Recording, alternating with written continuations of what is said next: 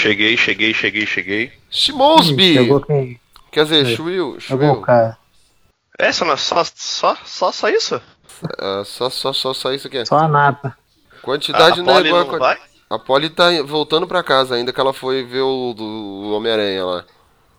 Ah, naquele evento lá de hoje à noite lá, que tá super badalado, todos os sites estão postando fotos e histories e coisas do gênero. É, então, porque teve dois, teve a coletiva hoje de manhã, que o Nico foi, e, uhum. tem, e à noite ia ter o evento pra fãs. Nenhum deles... O, nenhum o desses... apelido do... Hã? O apelido do Nico tinha que ser G T A quatro, sabia? É o quê? O apelido do Nico tinha que ser G T A quatro. Por quê, mano? É, tinha o Nico Bellic, é o principal do, do G T A. É. Ah, é que eu... eu, eu não, G T A não? O quatro não, o único que eu não joguei. Ah, que isso, nunca atropelou velhinha? Ah tá, só, só o quatro não jogou. Não, o único que eu não joguei foi o quatro. Eu, eu tenho o... Agora o único que eu fechei foi o cinco. O cinco é o melhor. É, muito bom mesmo. O... Ah, não. É que o, eu Vice City e o San Andreas ainda, né, cara? Não, Vice... é que assim, o San Andreas eu... O San Andreas não é do Porto não, cara. O Vice eu City broche... eu gosto pra caramba. Eu brochei no San Andreas, velho, porque, tipo... Eu tava... Eu tinha aberto todas as cidades, tava longe pra caramba. Aí minha sobrinha apagou meu memory card, velho. Aí eu falei, ah, mano... Esquece. Nossa. Não vou jogar mais. É triste quando isso acontece. É, então. O Vice City, pô, oh, eu joguei pra caramba, mas... Nunca jogava pra fazer final, jogava pra destruir tudo. Sabe quando você tá estressado, chega em casa, pô, vou fazer, vou destruir alguma hum, coisa? O único, é. G, assim, o, o primeiro G T A que eu joguei sério foi o G T A quatro, por isso que eu acordei ele pra caramba. É, então, o quatro o, e o cinco depois, né, cara? O cinco é fenomenal, cara. Tanto é que é. eu não consegui jogar direito, assim, não é que eu não consegui jogar direito, eu não vi a mesma vibe no Watch Dogs por conta de ter jogado o G T A cinco. Pô, mas a culpa ah. é da Ubisoft também, né, cara? Que a Ubisoft vendeu o, o, G T A, o Watch Dogs como se fosse, né, pô? Não, é, eu me lembro que o jogo ia ser tipo uma semana depois, alguma coisa assim. É, mas tava, então... aproveite durante uma semana. É... Qual a cidade mais do G T A? Que eu esqueci? G T A cinco? O G T A cinco é. É San Andreas também? Não. Ah, existe. É, tem. Eu sei que mistura ah, Hollywood. É uma San... cidade de. Eu sei que mistura Hollywood lá, San Angeles. Ah, esqueci. Eu não lembro, eu sei que é assim, o, né, a propaganda da Ubisoft é, aproveite durante uma semana aí a cidade lá do G T A, né? Que daqui a pouco só vai querer saber aí da cidade lá do Watch Dogs, né? E isso aí antes do jogo sair. Quando o jogo saiu, que eles viram a qualidade do jogo, até adiaram o Watch Dogs. Tipo assim, adiaram o Watch Dogs uma semana antes do lançamento, sabe? Porque eles viram a merda que tinham feito. Então, exatamente, foi o, o, um do, o mesmo que aconteceu com, por exemplo, o Batman versus. Superman. Porque assim, uhum. o Batman versus. Superman saiu logo depois do Deadpool, que por si só é um bom filme. Eu acho que se o Batman versus. Uhum. Superman tivesse saído na data inicial dele, se eu, não, eu não lembro quando que era, acho que era no final... Mas de aí ele ia... Era junto com o Capitão América Guerra Civil. Não, porque ele saiu antes do Guerra Civil. Não, inicialmente ia sair junto. junto. Ah, era é, pra sair junto. Ia né? sair junto, porque o... Nossa. A Warner foi, anunciou o, o, o B V S. Aí a Marvel fez tipo uma coletânea pra anunciar o, o cronograma dela, né? É. Da linha em diante, sabe? Anunciou que era, que era mesmo, tipo, pô, mesma semana, ou quanto mais depois, sei lá. A D C espertamente, opa, deixa eu sair daqui pra... A D C poderia ter feito, ó, se a D C tivesse soltado Marvel, o Batman versus. Superman depois daquele fiasco que foi o Quarteto Fantástico, uhum. o pessoal, acho que teria feito mais sucesso, porque tipo, o pessoal, puta, que merda, o Quarteto Fantástico, oh, Batman versus, é, Batman versus. Superman, legal, entendeu? Uhum. Em questão de tempo, assim, eu acho que eles teriam tido mais retorno, não que não tenham tido uhum. retorno, mas... É, entenderam? Não tem jeito que isso é, tipo, já vê uma bosta que é pra fingir que é lucro. É, então. O abismo ia ser tão grande entre um e outro que ia deixar o B V S melhor, né, do e... que o ele realmente é, digamos assim. Porque você já tá frustrado com o filme, aí você pega um outro que não, não é ruim, mas também não é tudo isso, Aí você vai ficar mais satisfeito. Então, tipo, oh, pá, entendeu? Uhum. Entendi. Tô, sabe o que que tu falou em isso aí agora? Sabe o que que uma pá falou pra outra? Ai. Nossa, não. Aí, pá. Opa. Opa. Puta que pariu. Meu Deus. Ah, é. Ó, depois dessa o Will até ficou mudo. É que eu nem sei o que comentar, né, cara? Eu vi Velozes e Furiosos oito esse fim de semana, domingo. Nossa. E aí? Filmaço, cara. Filmaço, filmaço, filmaço. Assim, é... Péssimos atores. Péssimos... Péssimas atuações. Grupo, a melhor atuação do bebê, cara. O bebê atuando é uma maravilha. É, sabe? Todo mundo falou isso. É. Mas assim, Quem? eu não consigo. O bebê, o bebê, o filho tem um bebezinho do... lá. Ah. É o plot do filme, é eu porque que o Vin Diesel virou do mal. Ah, eu vi isso daí, eu vi esse spoiler. Eu não consigo comprar nunca, cara, o Vin Diesel como ator de filme de ação. Eu sempre achei ele muito ruim, sabe? Ele só sabe só fechar a cara e mais nada. Gente. Operação Babá, né? O melhor filme de ação dele é Operação Babá. Mas como vai sair esse spin-off agora aí do The Rock com o Jason Statham, eu acho que tem chance de ficar bem melhor do que a franquia principal. Vídeo Rogue One. Eles tinham que botar ainda aquele outro neguinho que só tá lá pra fazer piada, sabe? O... Junto com os dois também. O... O Ted ou coisa? O que queria, é, o que queria ser o Lanterna Verde, né? Só fica sorrindo. O Tyrese Gibson. Isso, isso, isso. Isso. Ele tá lá pra nada, que é só pra fazer piada. Nossa, eu ia assistir esse filme só por causa da minha sobrinha, que ela nunca... Mas, mas cara, vem aqui. Assim, foi eu com uma amiga minha, e a, a, a, a gente curte muito cinema, né? Eu e ela, sabe? Uhum. Então, assim, foi legal ver o filme junto com ela, porque a gente ficou rindo o filme todo, sabe? Meio que se tornou um filme de comédia, entende? Tão mal feito que é, então assim, a gente ficava tentando adivinhar a cena, sabe? Tipo de coisa assim.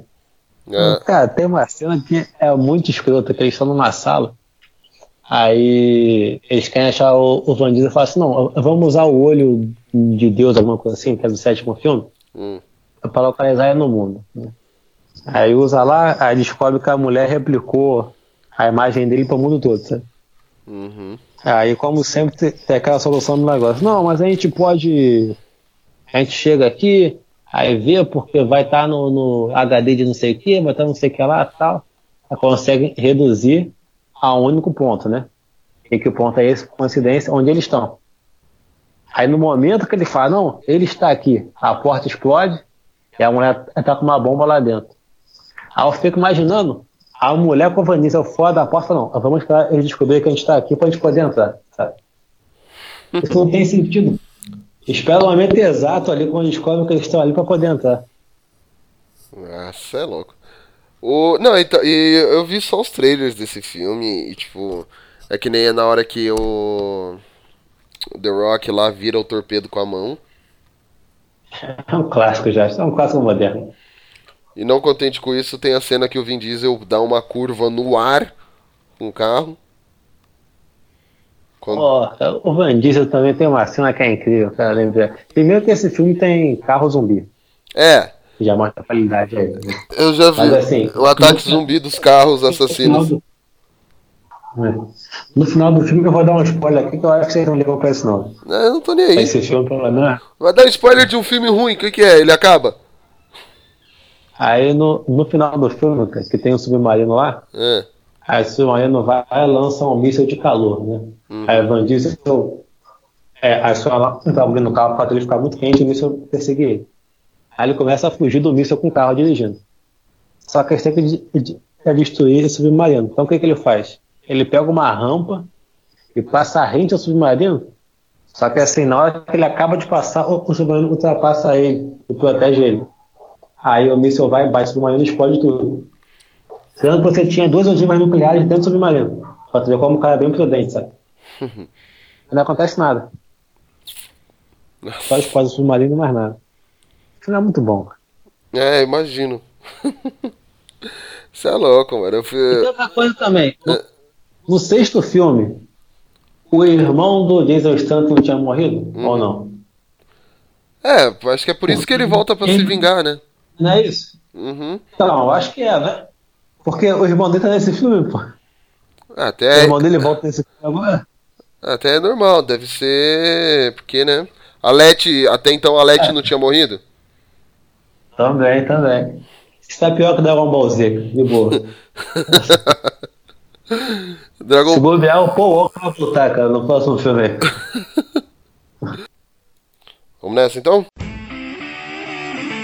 Está entrando no ar o Papo Blast, uma explosão de bom humor.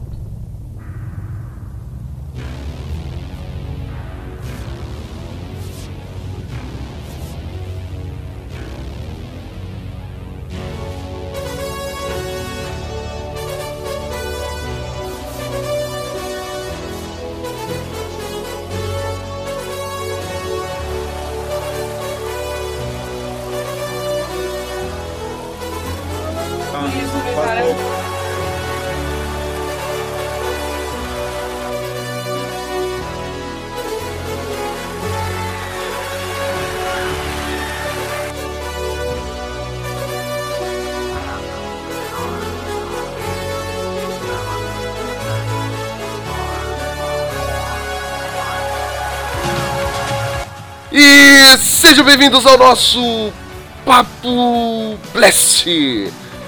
Eu sou o Fabão e Space Opera pra mim são piratas espaciais vestidos no, de vikings cantando no espaço.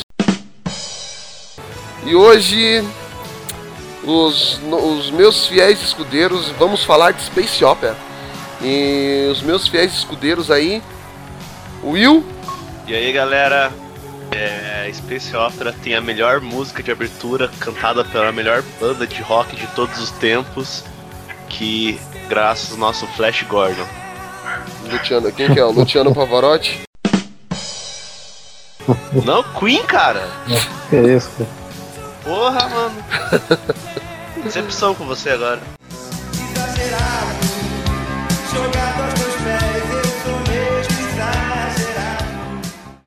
Porra, você viu o que, que eu acabei de falar? O que que é uma Space Opera? Vamos lá. Sim, claro. Os vikings, roupa espacial, blá blá blá. Ah tá, então você não precisa atenção em nada. Quando você ouvir o que é, você vai entender. Porra, presta atenção! É, J... E o J V, vocês já ouviram a voz dele aí reclamando do Will. É, então, Space Opera, né? Inevitável não lembrar de Star Wars. E eu mantenho minha teoria que em toda a galáxia só pode ter um negro por trilogia. O Lando que o diga. Exato. Tanto que o... eu pensei que ele ia voltar no episódio... no episódio oito agora, né? Uhum. Pra ser uma cópia do episódio cinco, mas não. Não vai voltar não. Até porque já tem lá o... Enfim. John Boyega lá e não pode ter os dois, né? Ao mesmo tempo. Só po... É tipo um Highlander, né? Só pode haver um. Exatamente. Space, the final frontier. These are the continuing voyages of the starship Enterprise. Their ongoing mission to explore strange new worlds, to seek out new life forms and new civilizations, to boldly go where no man has gone.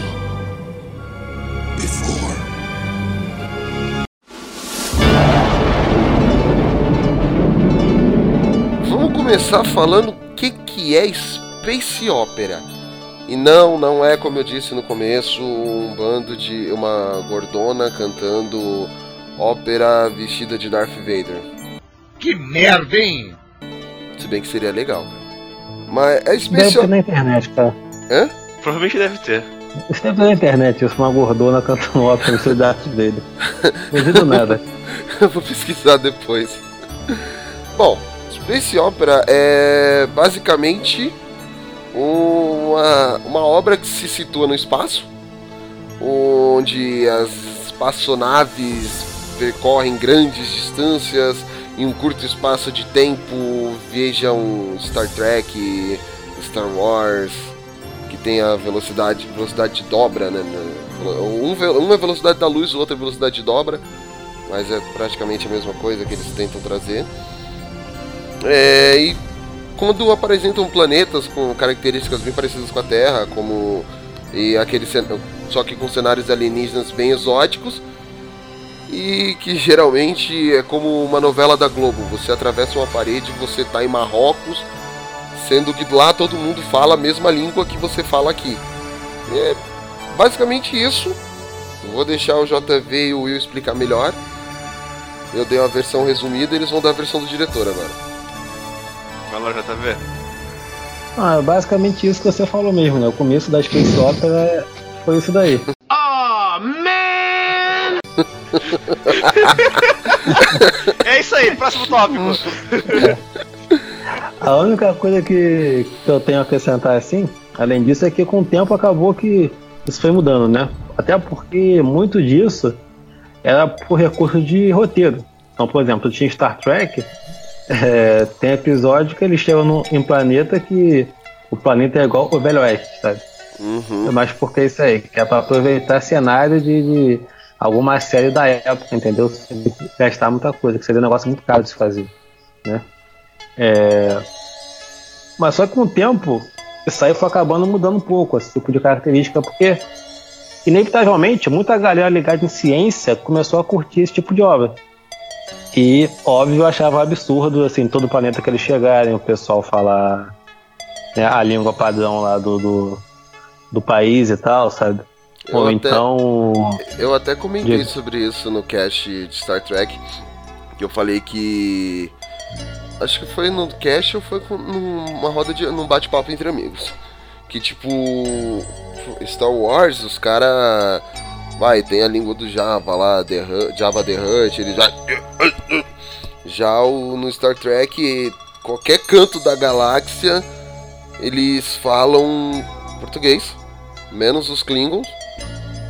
O português Pô, mas não, eu inglês, acho mais inglês. aceitável. Acho mais aceitável isso no Star Trek do que no Star Wars. Porque pelo menos Star Trek, como é uma federação só, e assim, os, e, e as raças que estão fora da federação não falam a língua padrão, sabe? Uhum. Agora no Star Wars não, é só coincidência mesmo. Tanta gente fala a língua padrão. Ah, aí tá vendo? Já é uma lição pra vida. É.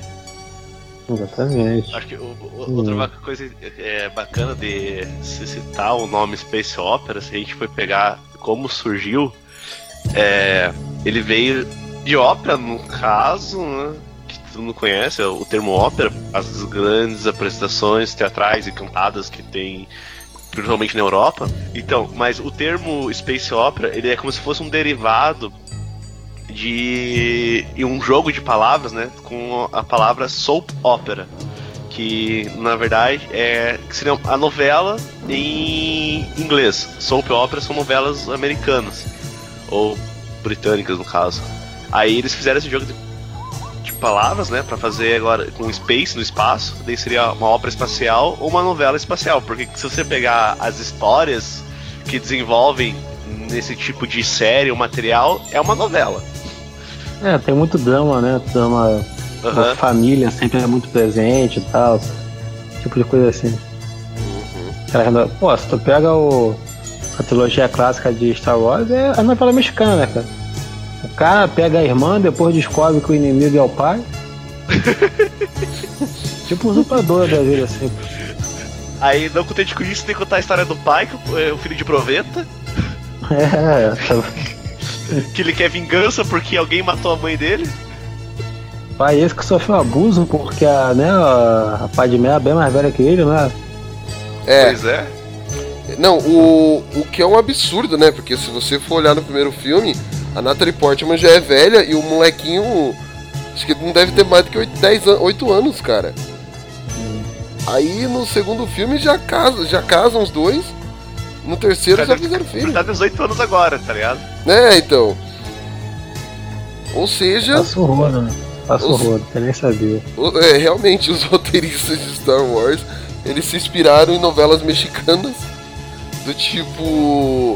Vamos fazer assim: primeiro o, o cara pega a irmã para depois lutar contra o pai. E aí, não contente com isso, vamos fazer de novo, gente. Agora como é que a gente faz? Agora a gente pega uma pessoa mais velha, corrompe o moleque. Isso é corrupção de menor. A gente até falou sobre isso no cast passado. A gente até falou sobre corrupção de menor no cast passado. Então, assim, ela vai, corrompe o moleque, faz um filho. O moleque se torna o cara mais escroto da galáxia, que vai matar, mata até criança. Mas é exaltado por causa da cena de ação perfeita que foi exibida em Rogue One. E eu acho que agora no episódio oito eles vão descobrir que, na verdade, a Leia é filha da Rey com o Luke. Nossa!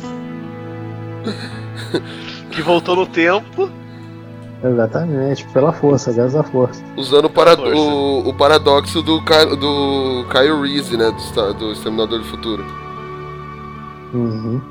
Tudo tá explicado agora como funciona a lógica de Star Wars. Ou, ou que nem o, é como o J V até começou o cast falando: George Lucas é o merda. Exato, exatamente. Uhum. São fatos, são fatos. Em breve, um cast voltado para Star Wars, vocês vão entender o porquê que esse merda é um merda. Esse hum. merda é um merda. É, onde, que eu, onde a gente parou? É a explicação do gênero soap opera.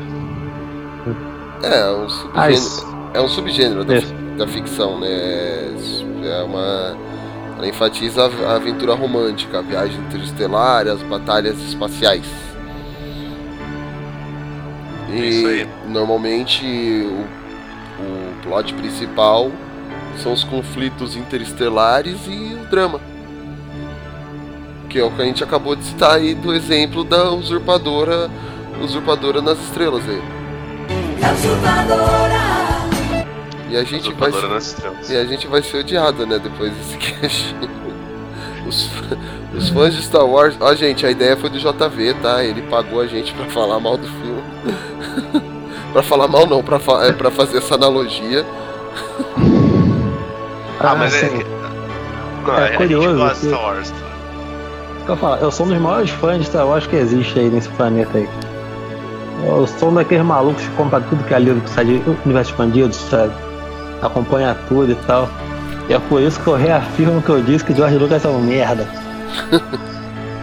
Como é que você falou aquela vez lá, tipo, o George Lucas foi o cara que teve a brilhante ideia de fazer Star Wars, só que não entende nada sobre Star Wars, né? Exatamente, exatamente. Eu tô lendo até um livrinho de Star Wars, cara, muito bom, inclusive, contando a história da criação da franquia e tal, que só com fã vai na moda da minha teoria. Mas quando eu terminar de ler, eu vou poder dar um parecer melhor sobre isso. É, tá.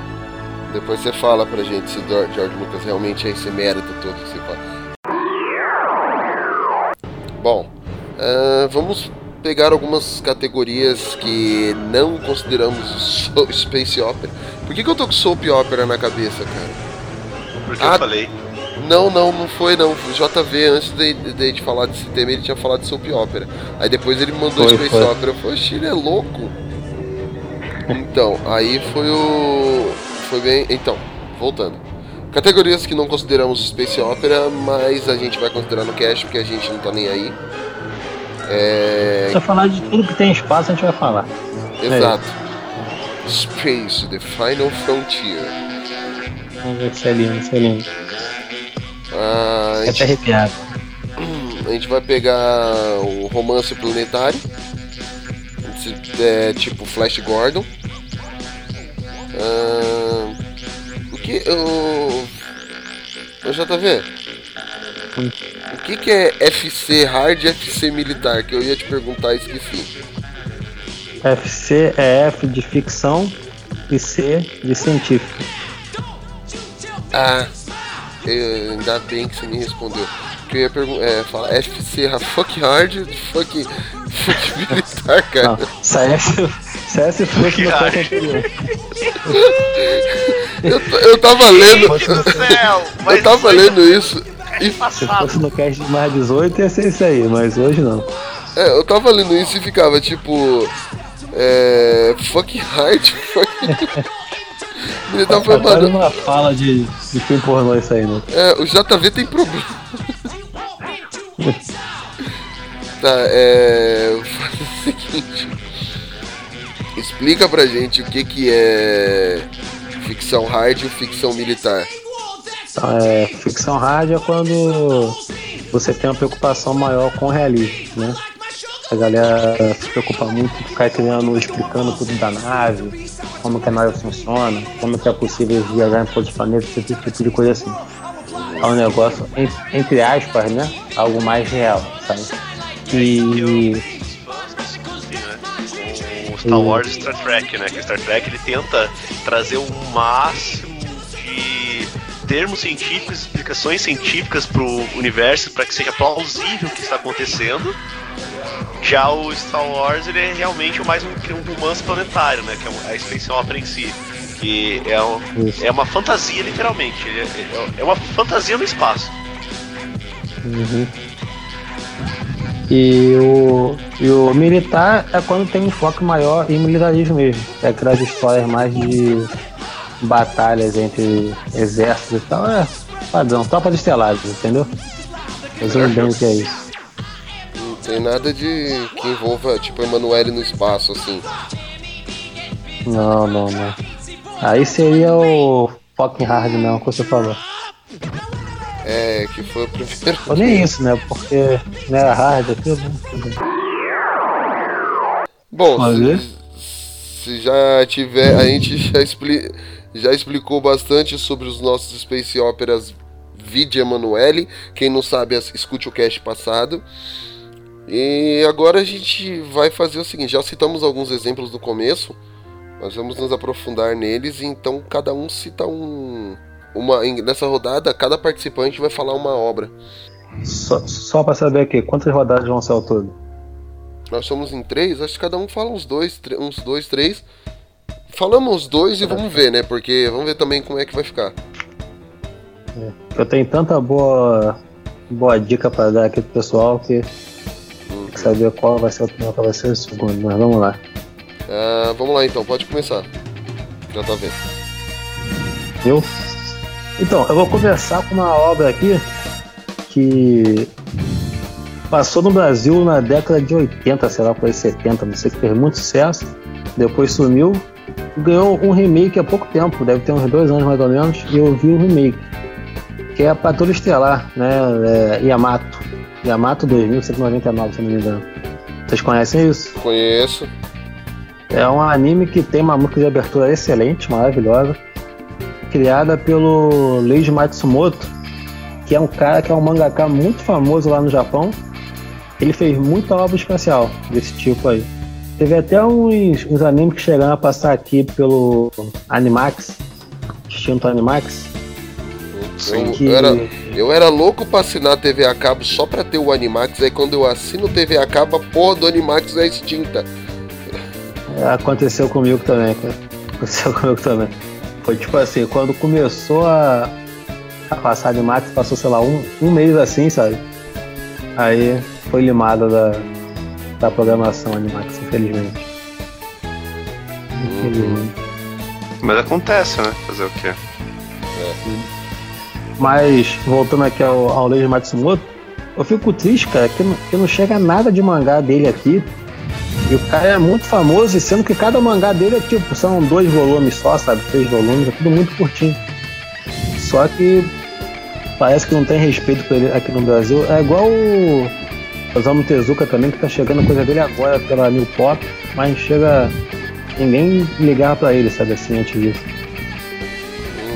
Esse... Esse Yamato, pra quem curte Star Trek, é uma boa pedida.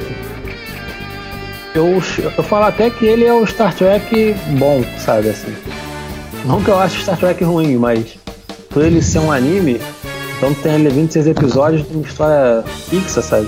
Com início, meio e fim, entendeu? Bem definido. E isso é muito bom, cara. Esse anime é muito bom, a trilha sonora é muito boa. A história do anime é muito boa. Acontece que a Terra tá passando por uma situação bem, bem precária, que tá chegando várias bombas aqui de algum canto da galáxia que ninguém sabe de onde. que está acabando totalmente com a superfície da Terra.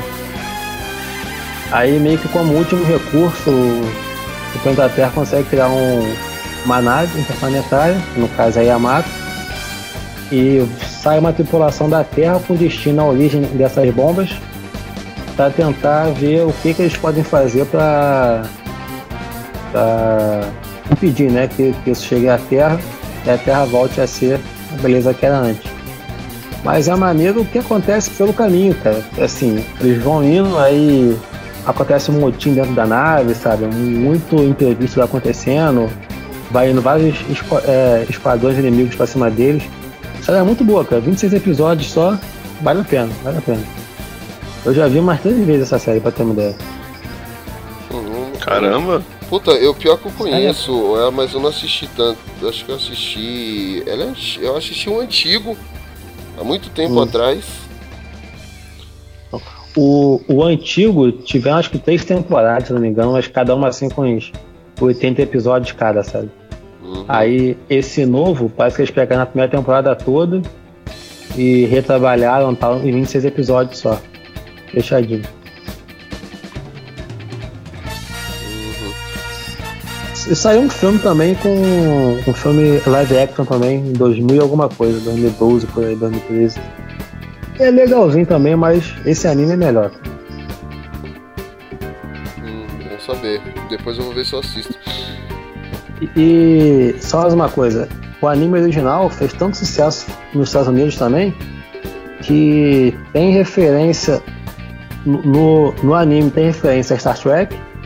E nos Star Treks posteriores ao anime, tem referência ao anime também. Alguns nomes. Bom saber. Bom saber. Eu não assisti o Yamato ainda, mas vou assistir agora, fiquei interessado. E você, Will? Eu vou começar aqui com um que eu já falei na, na abertura, que é Flash Gordon. Flash Gordon! Que eu acho demais, sério. É, eu conheci Flash Gordon por causa... Nem é por causa da série, mas por causa do Queen. Que Queen é minha banda favorita. E estava eu lá procurando... Não era Fresno? Não, é Queen. Ah, tá. Daí, eu estava eu lá escutando a discografia do Queen e de repente quando eu vejo um álbum do Queen todo pro Flash Gordon. Aí eu falei, nossa, que diabo é isso? Aí que eu fui atrás e descobri essa série maravilhosa, super legal, que ela foi baseada numa, numa tira de jornal de mil novecentos e trinta e quatro. Aí depois virou história em quadrinhos e depois teve a adaptação pra, pra séries de televisão e pros seriados, que a, a história é magnífica, que é a história do Gordon, Flash Gordon, que é o cara que dá o nome à série, doutor Hans Zarkov e a Dale Arden, que são três humanos que eles vão num foguete que foi criado pelo doutor Zarkov. Eles viajam até o planeta Mongo e lá eles naufragam no planeta.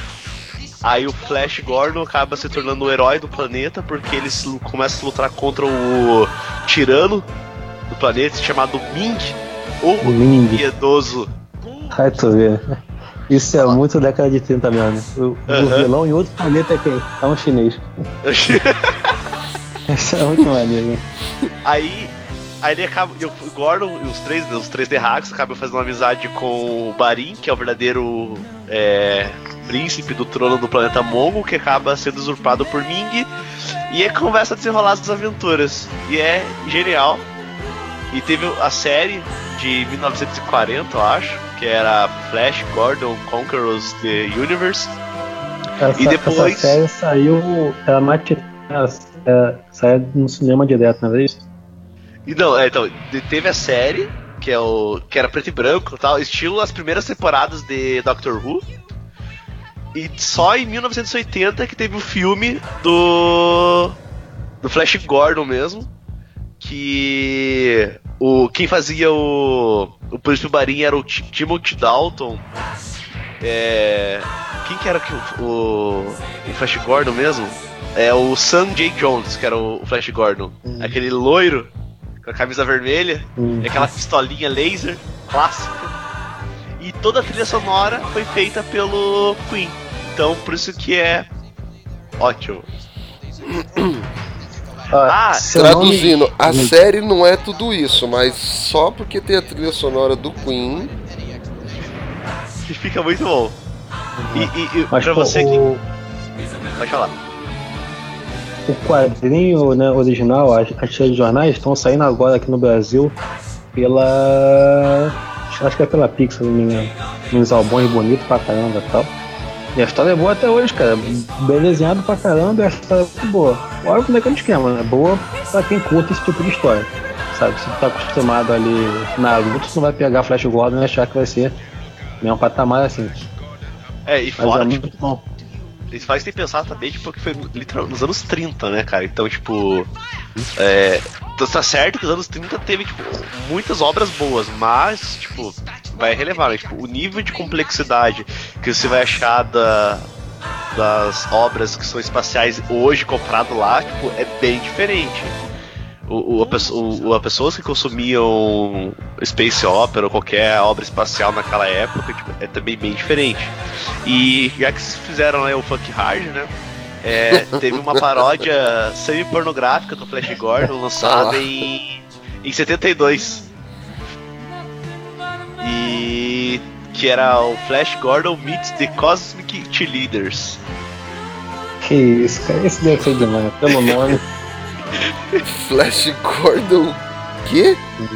É, encontra as líderes de torcidas cósmicas. Uh, vou até procurar depois. Pra. Ó, ah, o.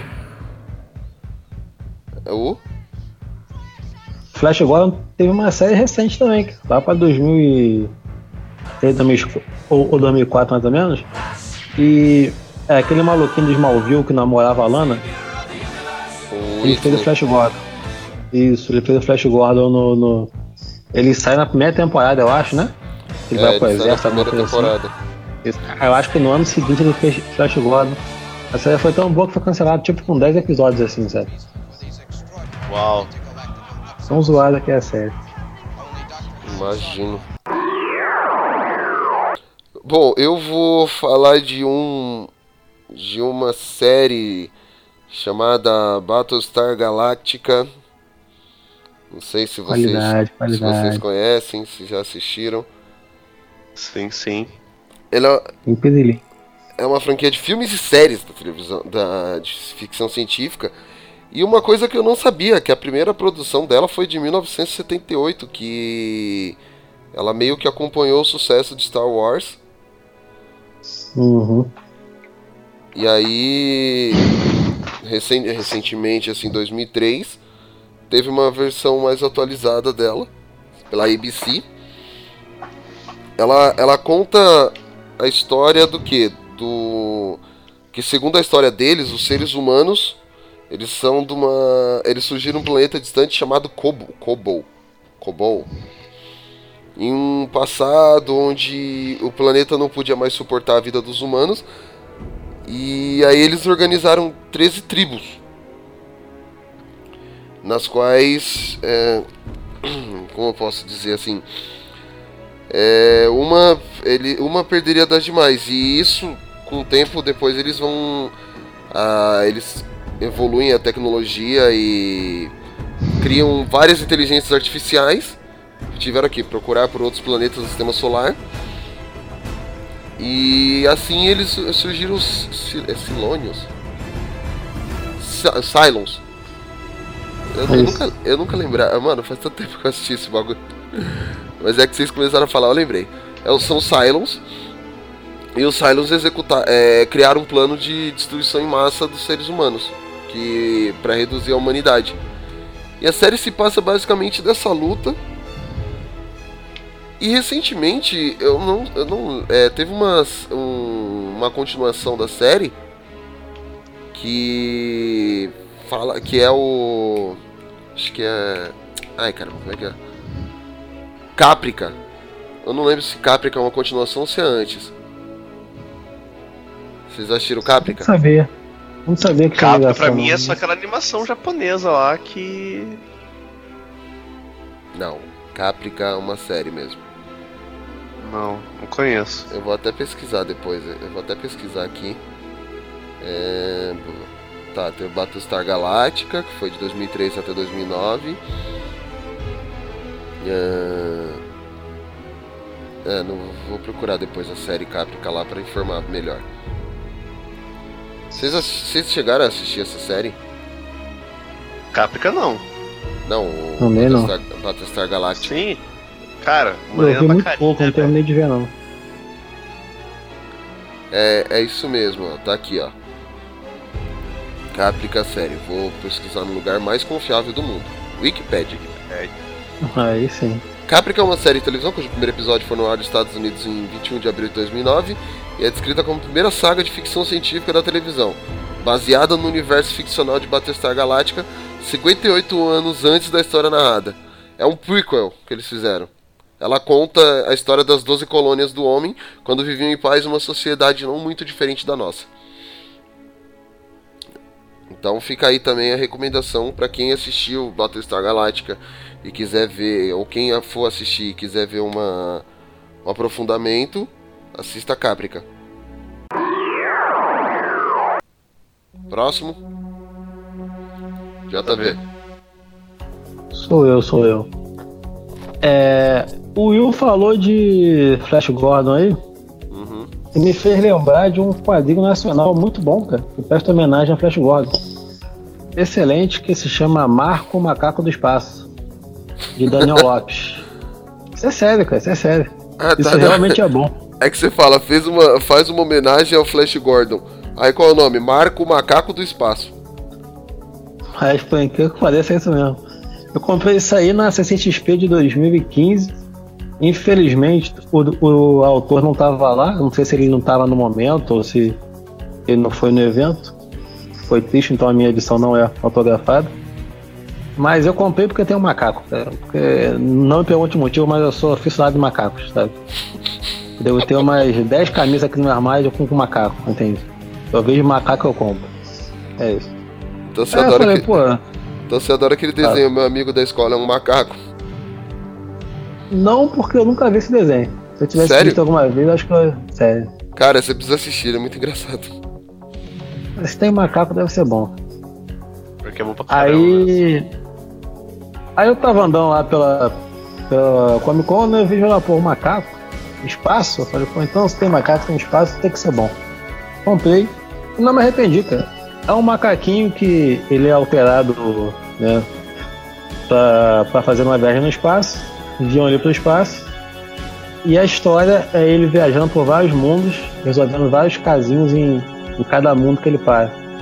E assim, o álbum tem uma história fechada, só que ele é desenhado como tiras de jornal mesmo, sabe? Então são várias tirinhas assim, e ele é pensado para ser cada pedacinho fechado, cada tirinha fechada, entendeu? Então tu realmente tem a impressão de estar lendo tirinha de jornal. É muito bom, cara, muito bom. E é bem barato, cara, que é nacional, então vale até pelo pessoal dar uma moralzinha para incentivar. Só acho uma pena que não deve sair um dois nunca, porque a história é fechada. Mas eu gostaria de ver o Marco Macaco do Espaço de novo. É muito bom.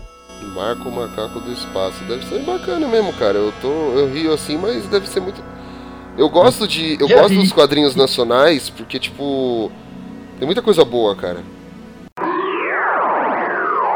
É, Will, sua vez. Então, eu vou... indicar agora... uma obra que eu curto pra caramba e come- conheci através de um filme, depois descobri que era um livro, e quando eu fui ver, ler o livro, eu descobri que é muito mais foda do que eu imaginava, que é Tropas Estelares, que a gente já comentou também. É, clássico, conheci... clássico. Que, pra quem não conhece, é... é a guerra entre humanos contra os insetos gigantes do espaço. Aí os humanos treinam tropas que são especializadas a combater contra esses insetos. O filme se resume em a ação, no caso, literalmente. É, é, um, é um filme de guerra com trama espacial, porque é o cara que é um cabo, que é treinado, que...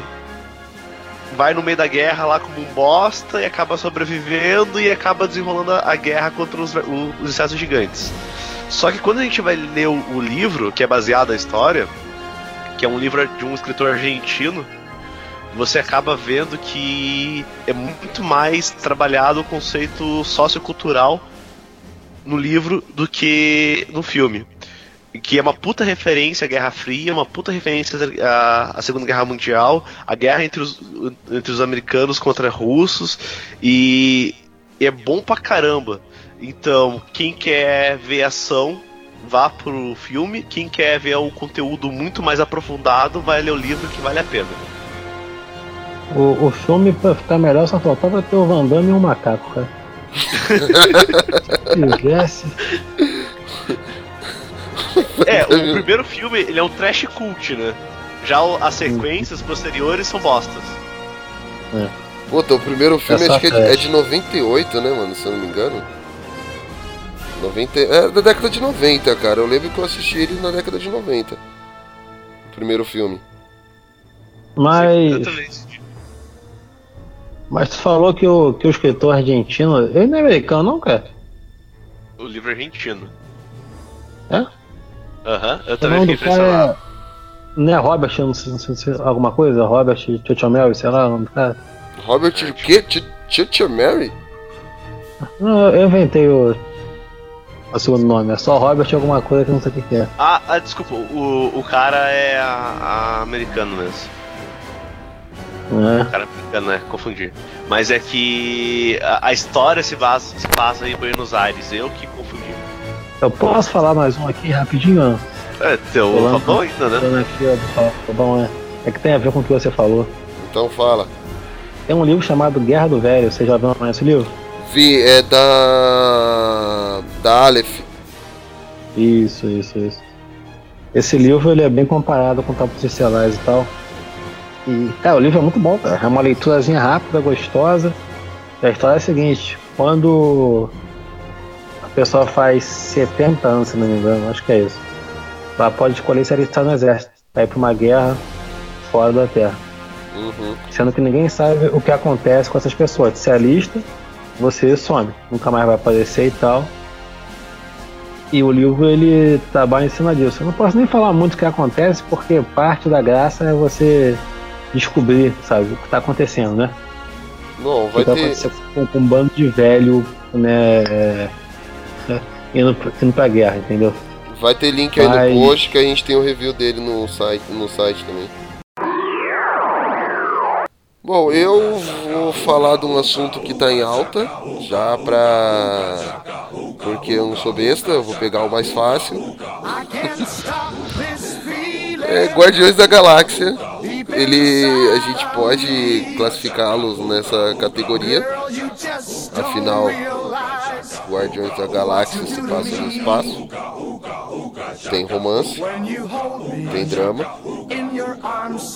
É uma space opera. Pra quem não assistiu, vai tomar spoiler pra caramba. Vai tomar spoiler do filme. Só que como esse podcast tá saindo no dia... É, ou vai sair no dia, que dia que é, semana que vem, daqui a... oito. No dia oito, então se você não assistiu o filme até agora, já não é culpa minha. Já é duas semanas do filme praticamente em cartaz. Então, bom, Guardiões da Galáxia, o primeiro, pra quem não assistiu, de dois mil e catorze, conta a história de cinco, cinco, cinco, desajustados. Cinco, pessoas, cinco seres totalmente improváveis, na qual se unem para defender a galáxia. É cinco, né? É isso mesmo. Nossa, eu tô, eu tô na dúvida de cinco pessoas, cara. É, são cinco seres totalmente desajustados, na qual temos uma árvore chamada Groot, que é, acho que, o melhor papel do Vin Diesel até hoje. Cara, o, o mais legal, não sei se vocês lembram disso, a empolgação dele, mas ele divulgar que é seu Groot. Não, que eu participava do filme da Marvel, papel muito importante, pá, não sei o que, tô empolgado que não vai ver, só tem uma fala, cara. Em todas as línguas do universo, né? É. é. E mesmo é, assim, tipo... essa árvore em computação gráfica atua melhor do que ele, na verdade. Não, é isso que eu tô falando. é a, a melhor atuação do Vin Diesel de todas. Que a árvore tem, é como você falou lá, da cara dele fechada, a árvore tem carisma. A, a árvore tem mais, é, como você mesmo acabou de falar, atuação. Ela tem mais carisma que o, que o Vin Diesel. Você se importa com a árvore, mas não se importa com o Dominic Toretto.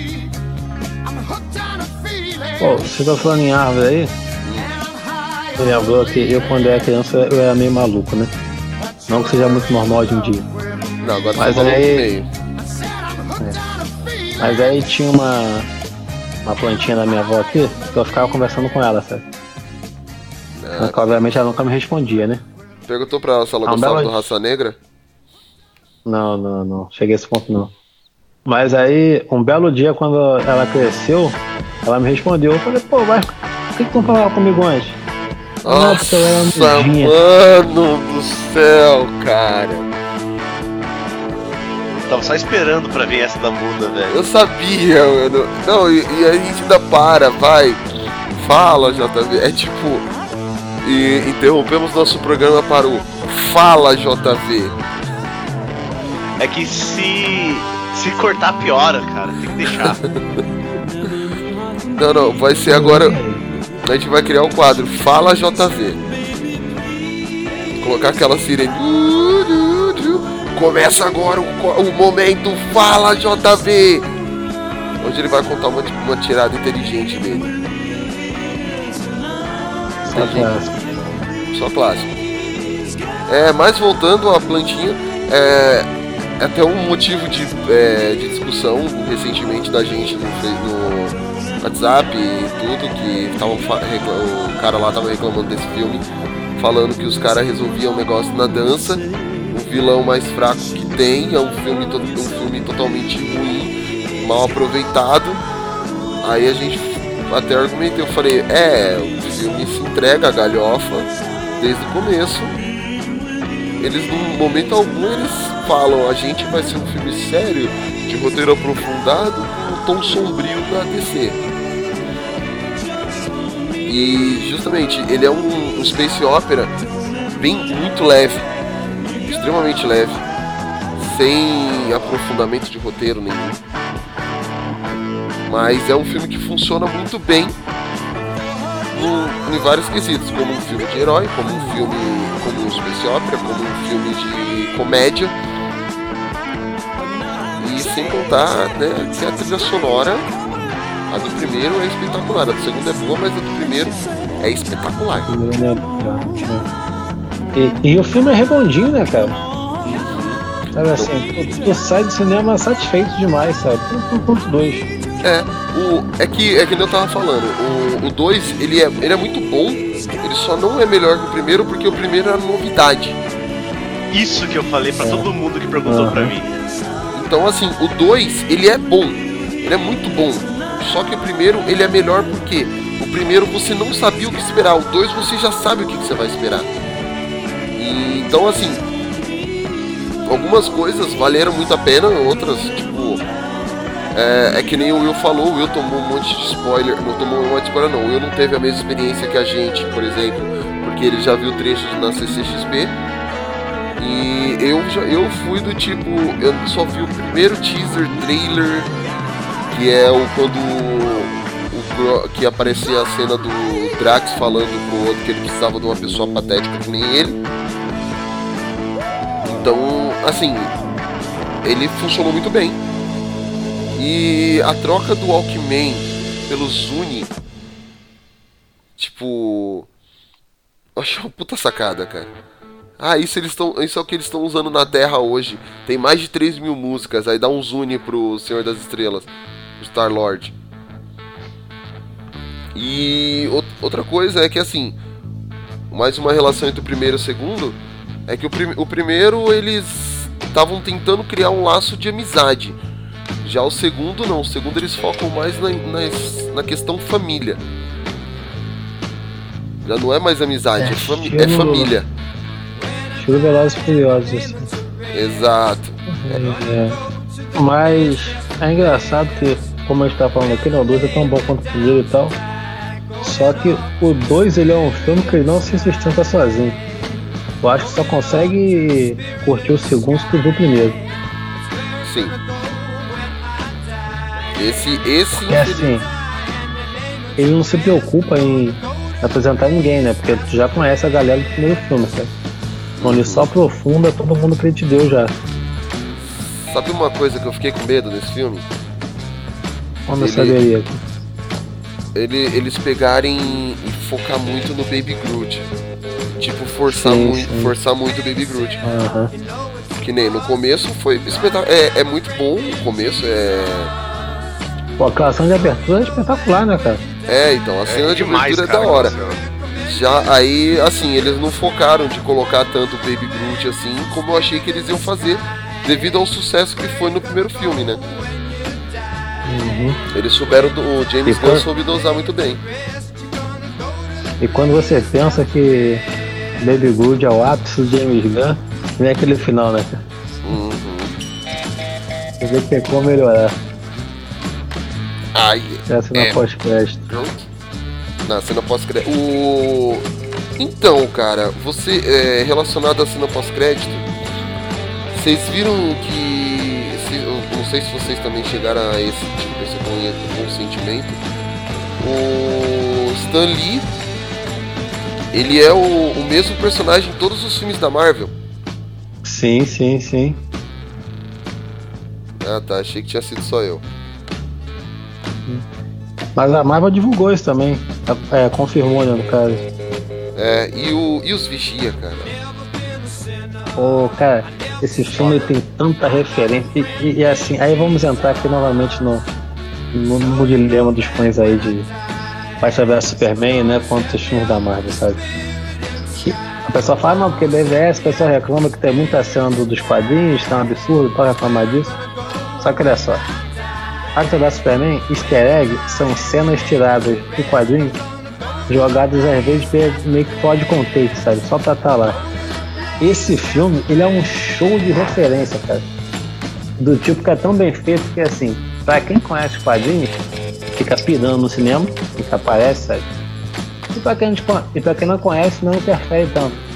No caso dos Vigias, que, pô, o Vigia eu acho que nunca vai aparecer no, no filme da Marvel, de forma séria.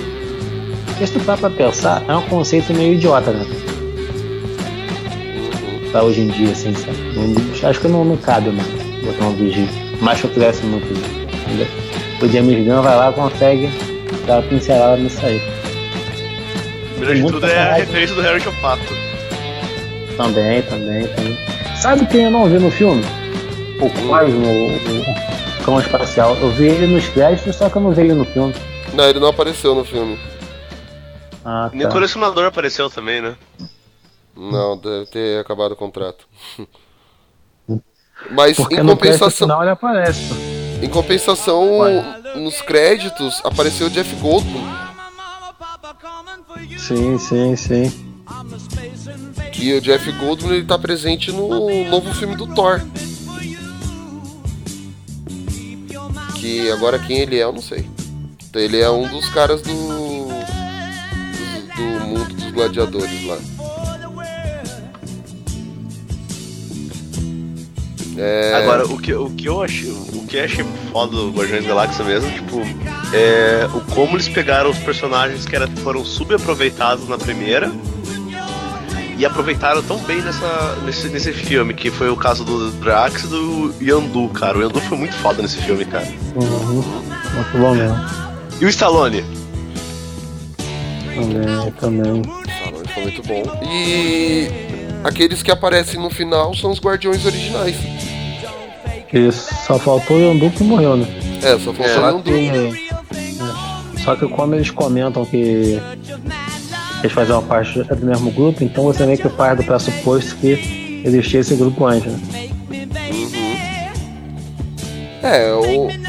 é justamente aquilo, ele é um banho de referências que funcionou muito bem. J V, sua vez. Minha vez? Uhum. É, bom, eu vou falar de uma, de uma obra aqui que teve até meio que um podcast sobre ele já, mas não sobre o que eu quero falar em específico, né, sobre parte dessa obra. É Star Trek. Star Trek foi minha entrada na, na, na ficção científica, cara. Quando eu era moleque, ficava vendo na, na Rede T V, na Rede T V que mais cresce no Brasil. Quando começou a Rede T V, ela passava Star Trek, Dino é um Gênio, Zorro e a Feiticeira. Eu ficava vendo com meu pai isso tudo. E Star Trek eu ficava fascinado, cara, porque os personagens eu acho muito bom.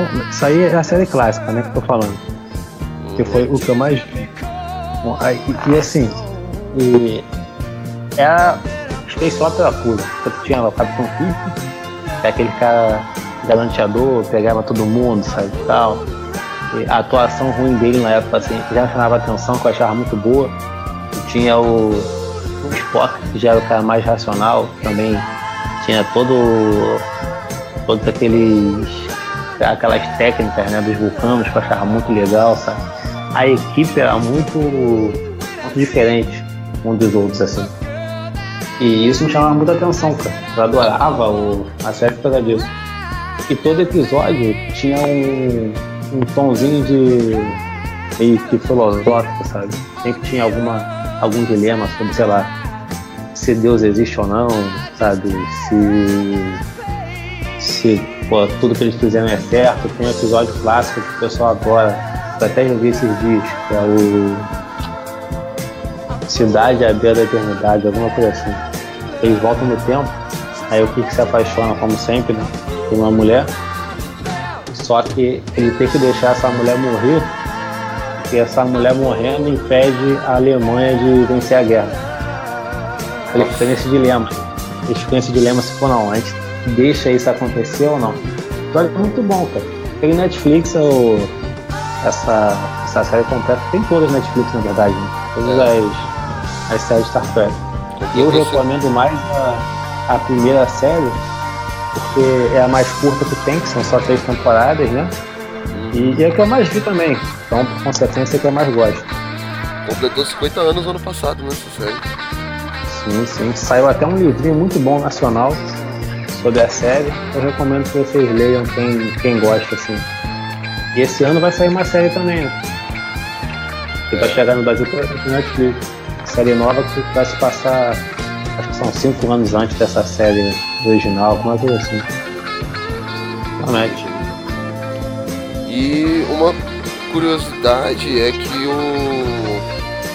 foi a primeira série a introduzir um, um casal interracial, né? É, o beijo interracial. É, o beijo interracial. Que gerou uma polêmica. Eu acho engraçado que, assim, o Kirk tinha pegado já alienígena, pegado mulher virgem, um pão de gente. E sem problema nenhum, sabe?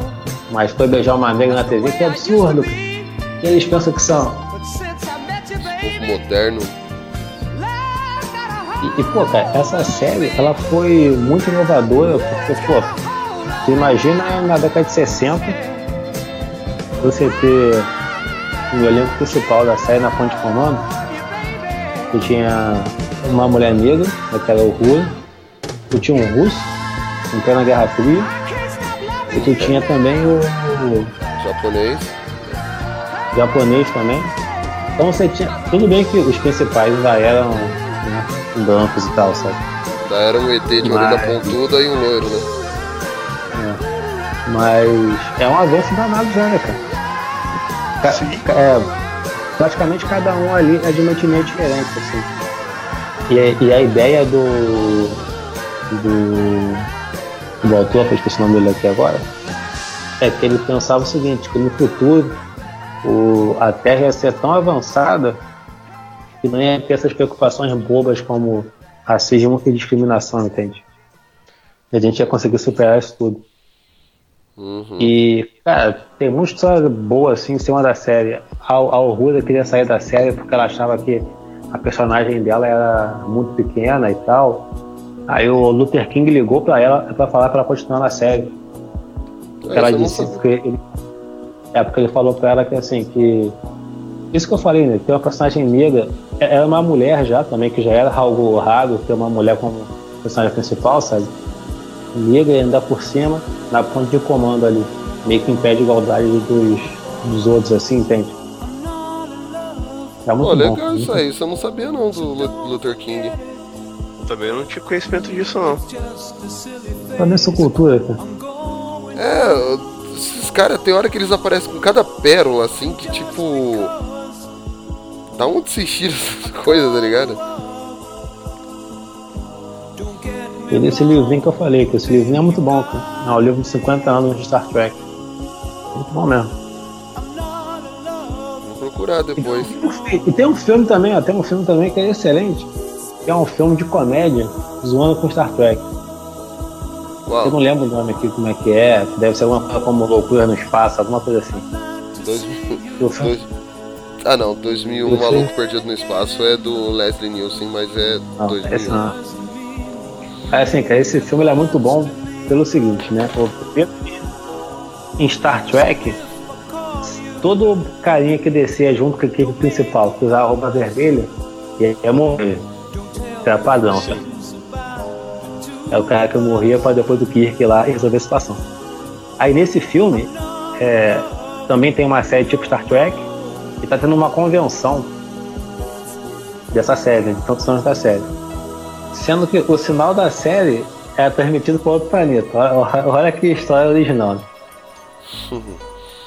Aí o. Aí vem alienígenas de outro planeta até a Terra para buscar os atores da série, pensando que eles são realmente exploradores e tal, sabe? Pra Puta, eu já vi esse filme, de, mano. De outro, já viu? Esse filme Cara, é muito bom. Esse é um filme bom. É com o Alan Rickman, velho. Isso, isso, isso, isso. Alan Rickman, acho que Tim Aí, Allen tá também tá no filme. Mas é assim, o melhor do filme é o seguinte, que tem um dos figurantes que vê o pessoal falando com eles assim, ah não, eu também vou, eu também vou, mas ninguém acredita que realmente é de verdade. Até que eles vão pro espaço, falam, descobrem que é de verdade. Aí tem uma hora que eles têm que explorar um planeta. Aí o figurante fala assim, não, eu quero descer com vocês também, porque eu nunca faço nada, eu só fico aqui na nave, eu quero descer. Aí ele desce. Quando ele tá descendo, ele começa a chorar. Fala, quero voltar, quero voltar. O pessoal, por que não? Porque eu sou figurante, cara. Eu que vou morrer lá embaixo quando chegar lá no, no planeta. Esse filme é muito bom, cara. Eu conheço esse filme. Só que eu não lembro o nome do filme. Puta, eu já vi esse filme. Tá, passou esses dias em algum canal. Eu acho que é Galaxy Quest, o nome em inglês. Eu acho. Caraca. Eu não lembro. É, é, esse filme é com o Alan Rickman, meu. Vou, vou até dar uma pesquisada aqui. Ah, que é esse mesmo. O nome em inglês é Galaxy Quest. Em português é Heróis Fora de Órbita. Heróis Fora de Órbita, isso mesmo. E é um, bom, nome, é, é um é. bom elenco nesse filme, cara. Saiu no Natal de noventa e nove esse filme. Só que apresentou de Natal. Ó, Heróis Fora de Órbita, com Alan Rickman, Tim Allen, a Sigourney Weaver, o Sam Rockwell, o Tony Shalhoub, que é o que fazia o Monk. Então, assim, é um bom elenco nesse filme. Galaxy Quest, isso mesmo. Aí, ó, fica aí a dica de Natal do J V. Cara, aí tu vê, né? Isso que é o Brasil, cara. O Galaxy Quest, nome em português, Heróis Fora de Órbita. Isso é muito bom, cara. É, o que eu até falei isso do, de alguns filmes como o, o Big Trouble Little China, que é Aventureiros hum. do Bairro Proibido. Do Bairro Proibido. Agora, o melhor mesmo é o, é o Canório, cara. Ninguém é só canai, né? A aqui gente no, bom, no a gente bom pra cachorro. Policial bom pra cachorro. É. É. É muito bom. É, são os melhores. As traduções são sempre as melhores. Will, tem mais algum filme pra... Alguma ref- filme, série, referência de Space Opera? Space Ghost? Deixa eu ver, deixa eu trazer... algo. É que na verdade eu ia falar Doctor Who, só que Doctor Who não é considerado uma space opera no caso, né? Não chega a ser, não. Não chega. Ah, eu assisti é, esse final de semana uma, uma animação japonesa, né? Um, um filme em animação japonesa na Netflix. É, é Pirata Espacial Renrock. Tá na minha lista. Inclusive. Inclusive é do, é do Leiji Matsumoto, o mesmo cara do Patrulha Estelar. tá na minha lista esse filme. Essa, é um filme em animação três D, né? Isso. E bem divertido. É interessante. É, a história que é, é, é bem diferente a alguns aspectos da história que eles trazem a seguinte maneira: que os humanos são a única forma de vida inteligente em todo o universo. Todas as outras formas alienígenas são como se fossem espécies de animais que vivem nos planetas e tudo mais. E os humanos colonizaram o universo todo, só que eles chegaram a um ponto que uh, o universo não estava suprindo a necessidade do ser humano. Então eles retornaram para a Terra. Só que como eles tiveram milhões, trilhões, sei lá quantas pessoas a mais, a Terra não ia suprir a quantidade de seres humanos que estavam voltando. Então aconteceu uma guerra, e a partir dessa guerra foi declarado que a Terra seria um santuário e nenhum humano poderia mais voltar pra lá. Aí tem a história desse do Herlock, que é o pirata, que ele está tentando voltar pra Terra, e é bacana porque eles é, é, tem muito mais batalhas tipo de naves espaciais, só que eles utilizam como se fosse é, estratégia de batalha naval. E é, a animação é muito bonita, a história é mais ou menos, só que desenvolve muito bem e é bem divertido, e as cenas, e as cenas de ações são bem legais. E lembra bastante o Final Fantasy Spirit Within, a, a história. A animação, quer dizer. Quer dizer, desculpa. Aquele clássico da. Aquele clássico. Que é o Final Fantasy. Eu, eu gosto daquele filme, cara. Eu prefiro, eu, eu ad... vou... prefiro Advent Children. Ah, também prefiro. Eu vou, vou falar uma curiosidade em relação a isso daí. E. O Leiji Matsumoto, ele lançou, como eu falei, várias obras nesse, nessa temática, sendo que assim, ele nunca confirmou que era tudo no mesmo universo, só que ele aproveitava muito o personagem. Aí ninguém sabe se ele é tipo o Kurumada, que não sabe desenhar quase ninguém, faz todo mundo igual, ou se realmente é um universo só. Ah, você, ah, tem, é que... você tem um, um anime chamado Não Frontier, você passa no Velho Oeste e tal. Você tem lá o Arlog e eu acho que é Toshida, eu acho que é o amigo dele, né? Esse, nesse anime aí do Velho Oeste. Aí tu tem um outro anime que se chama Cosmo Warrior Zero, que já se passa no espaço e tal, que o principal tá caçando o pirata Arlog, que é o mesmo desse filme aí. Sendo que ele comenta nesse, nesse outro anime que eu falei, eles estão atrás do Arlog, que a última vez que eles viram ele foi quando ele foi pro planeta Fronteira Sem Lei para visitar o amigo dele. E aí são os mesmos personagens do Gone Frontier. E aí ninguém sabe se é o mesmo ou não, sabe? Então, assim, ele tem uma gama de histórias com, meio, com os mesmos personagens, mas ninguém sabe afirmar se, se é ou não o mesmo universo, sabe? Ou se, ou, ou se ele só não tem criatividade mesmo. É que nem o Kurumada, que só sabe fazer um, um formato. Exatamente. É que todos os mangás têm a cara do Seiya, né? Aham. Uhum. Hum. Aquele de box, é, todos. Não, eu, eu, acho, eu acho legal do Kurumada que, assim, até a personalidade do pessoal é igual. O cara que apanha, apanha, apanha e vai lá ainda. Pra você ter uma ideia, o Kurumada, ele lançou aquele, um mangá que é... é... cara, é G X alguma coisa, que eu não lembro o nome. Que é, o cara é igualzinho. Hã? É isso não, que é B T alguma coisa? Mano? É... isso, B T alguma coisa. É muito Seiya, meu, cara. O cara é o Seiya, e, a, e o cara tem uma armadura, robô, sei lá o que que é, que é baseado no Pégaso. Nossa, que, que inovador, né? Eu acho legal que é assim... com o tempo que ele cansou de, de, de fazer várias séries que eram com a mesma cara, ele começou a fazer vários Cavaleiros do Zodíaco mesmo. Então sai quinhentos, cento e seis, que é a mesma história. que é mais fácil.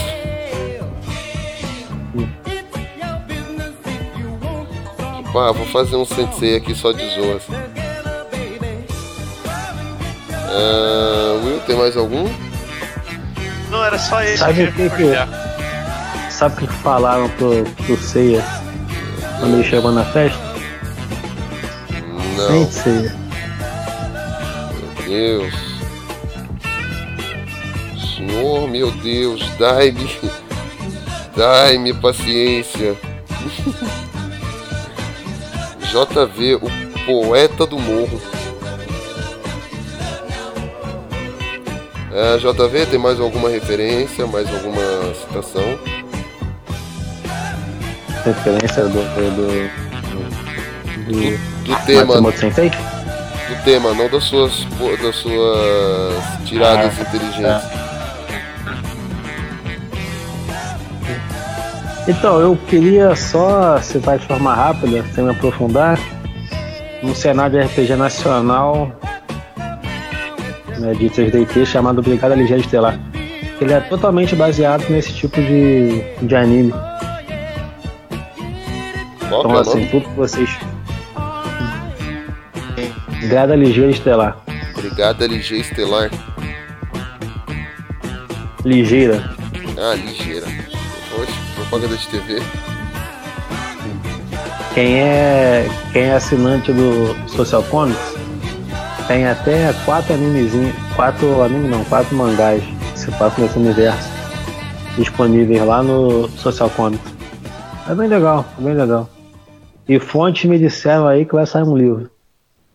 Se passam fontes essa, entenda como o próprio autor me falou isso. Olha só. É uma é aquele autor que você entrevistou lá, que você publicou recentemente o texto dele? Não, esse tá por vir aí. Mas, é, o outro é... vai sair lá, a gente tá com ele. O outro também de ficção científica, se você olhar, né? É o Victor. É, Victor, isso. É bom, senão é bom. Eu lembrei de mais uma coisa aqui também, cara. Gundam. Vocês viam Gundam? Ou já viram algum Gundam? Vi. Viu qual? O... o Gundam S. S, né? Sim. Isso. Eu não falei. Só que sem cebola, o meu.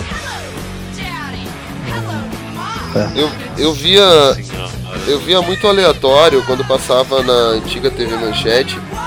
Por causa daquele U S mangá aí, tipo... não chegar a acompanhar mesmo, desde o começo, um Gundam. Tinha um Gundam lá? Eu não lembro, não. Passava Gundam. O U S mangá, ele passava Gundam, passava Samurai, passou Samurai Shodown, passou hum. Art and Fighting, Fatal, é, Fury. Fatal Fury, exato. Então, passou muita coisa. O Gundam, eu vi o, o Gundam ainda todo quando passou no Cartoon Network, né, há anos atrás, né. Eu tentei até rever recentemente dublado, mas não deu não, que a dublagem é pô, muito ruim, muito ruim mesmo. E eu vi o Gundam Seed todo também, eu gostei muito quando eu vi.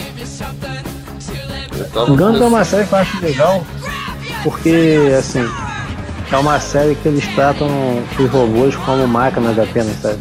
Máquinas de guerra, né? Não é aquele negócio de, ah, meu amigo robô, sabe?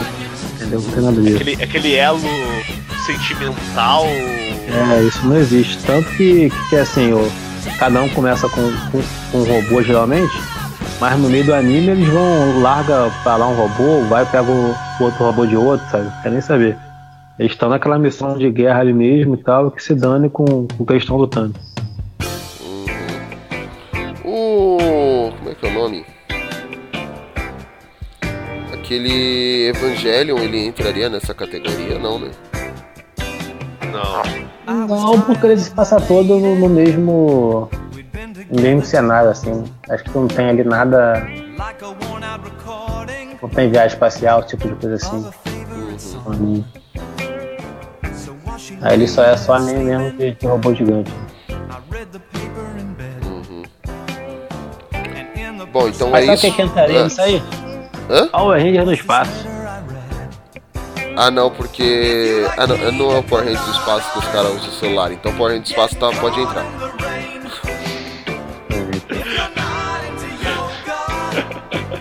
Não é, não é, ah.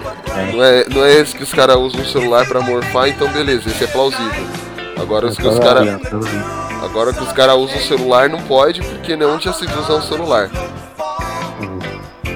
Viajar no espaço, beleza. Se transformar em Power Rangers, tudo bem. Agora, usar celular, não.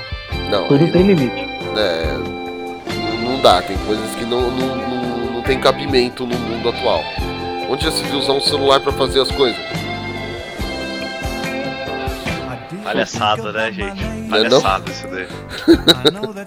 Se vocês que estiverem ouvindo o nosso cast quiser entender o porquê dessa referência do celular, escute o cast... Uh, não lembro o número, mas foi da Saban e os Power Rangers, e o novo filme dos Power Rangers. Vocês vão entender o porquê que o celular não pode ser usado num tokusatsu. Agora uma varinha, beleza, uma varinha do Harry Potter, tranquilo, entendeu? Comunicador. Não, a varinha, não, a, a varinha, pior de tudo, é o Power Ranger Força Mística, que eles utilizam uma varinha e a varinha deles é o celular. Ah, então.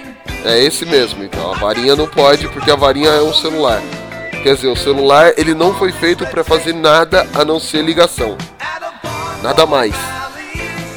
Qualquer coisa além disso, além de ligação, é totalmente impossível.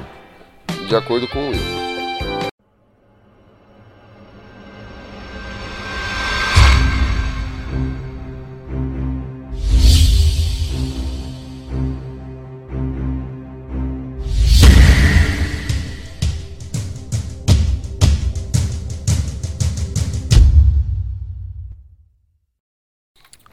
Uh, bom, é isso aí, vamos lá.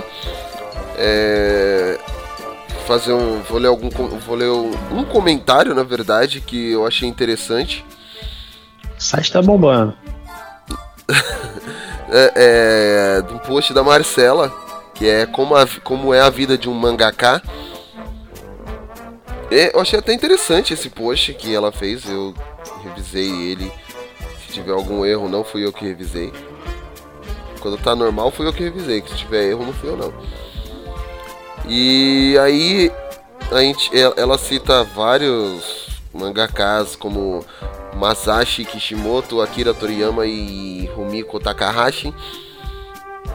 E aí, eis que vem aquele cara que, né, sempre está presente quando você menos espera.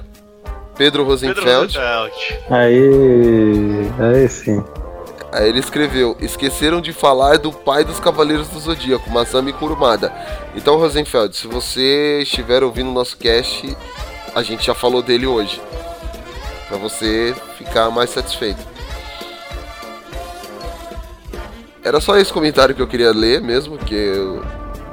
os outros não tinham mais, que a galera não quis comentar dessa semana. Então... Will, suas considerações finais? É... Space Operas são legais, tá? Apesar que tem coisas bem bobinhas, tem algo... É... Outros materiais são bem interessantes. Procurem conhecer além dos que está sendo mostrado pela mídia aí, que são Star Trek, Star Wars, Guardiões da Galáxia e tudo mais. Vão atrás de outras obras também. E... tirando a zoeira, é... por favor, Fabão, coloca a música do Flash Gordon pra... ou pra encerrar esse cast ou pra abrir esse cast, que é muito boa. E vão atrás do livro Tropas Estelares, que vale muito a pena, porque é uma leitura bem cabeça e é mó da hora. J V? É, então, eu, eu iniciei no, no mundo da nerdice com o Space Opera, né? Como eu falei, com Star Trek, junto com meu pai. Então eu tenho muito, muito carinho e apreço pelo, pelo gênero. Sabe? E assim, eu recomendo pra galera pra ver disso aí, como eu já falei aqui, o próprio Yamato, que é um anime, pô, muito bom mesmo, né? A série clássica de Star Trek também. Tem um anime que eu tô vendo agora, que eu tô bem no comecinho, mas parece promissor, chamado... chamado... alguma coisa que eu não lembro o nome agora, acho que é Legend of Heroes, alguma coisa assim. E é muito bom. Depois que eu terminar de ver tudo, eu vou fazer uma, uma postagem assim pro site lá. Mas o principal mesmo é Marco Macaco do Espaço. Procurem isso, que é muito bom.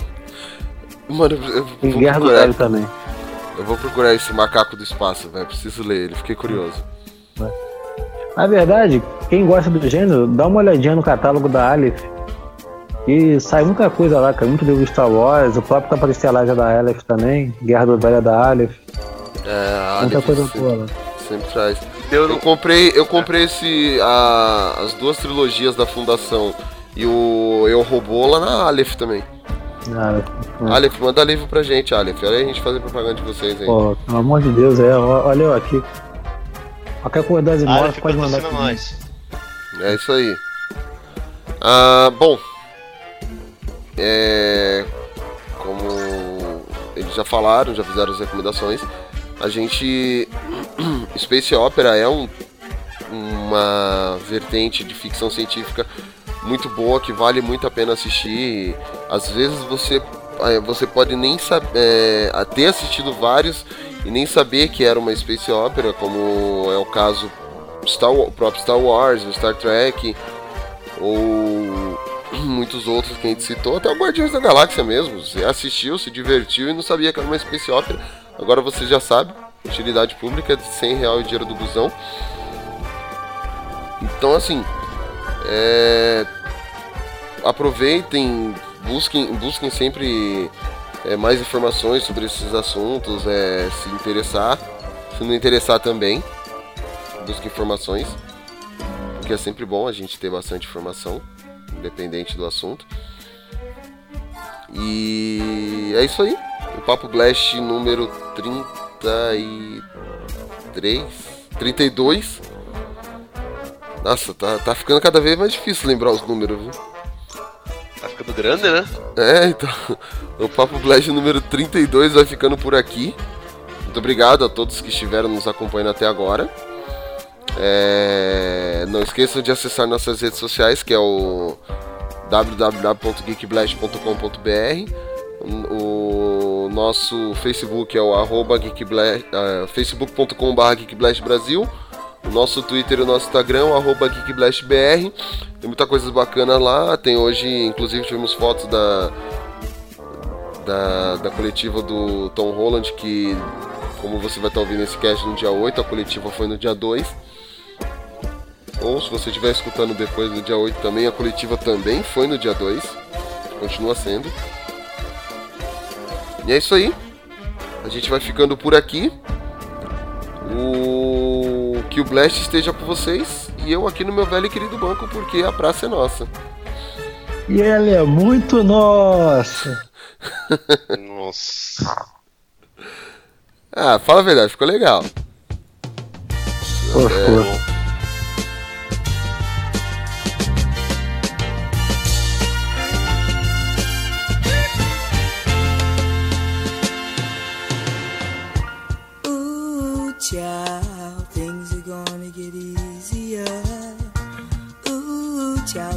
Get brighter.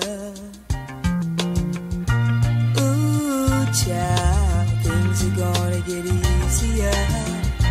Ooh, child, things will get brighter.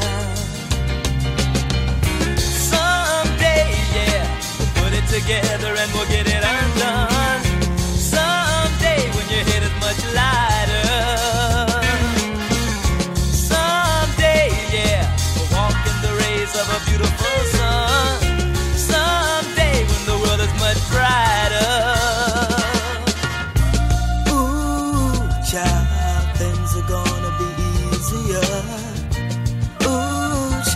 To be brighter. Ooh, child, things are gonna be easier. Ooh, child, things will be brighter. Someday, yeah, put it together and we'll get it undone. Someday, someday, yeah, we'll walk in the rays of our beautiful sun.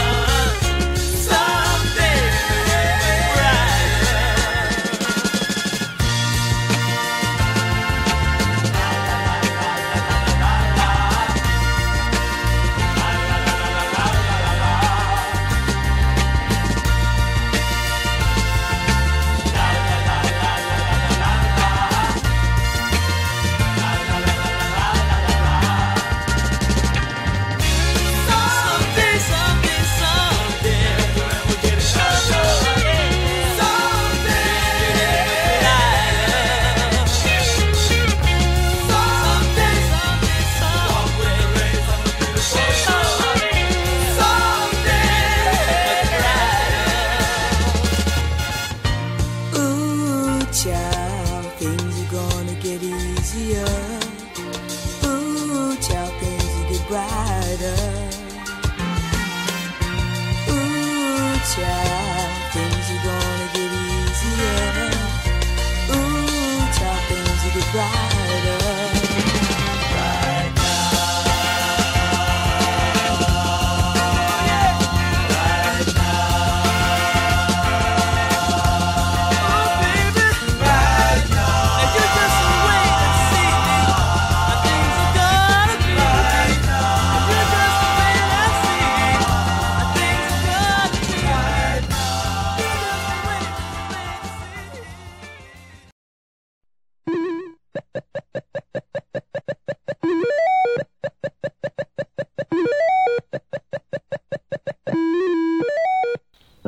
Tu sabe por que, que, que na Argentina é um filme as que... vacas olhando pro espaço?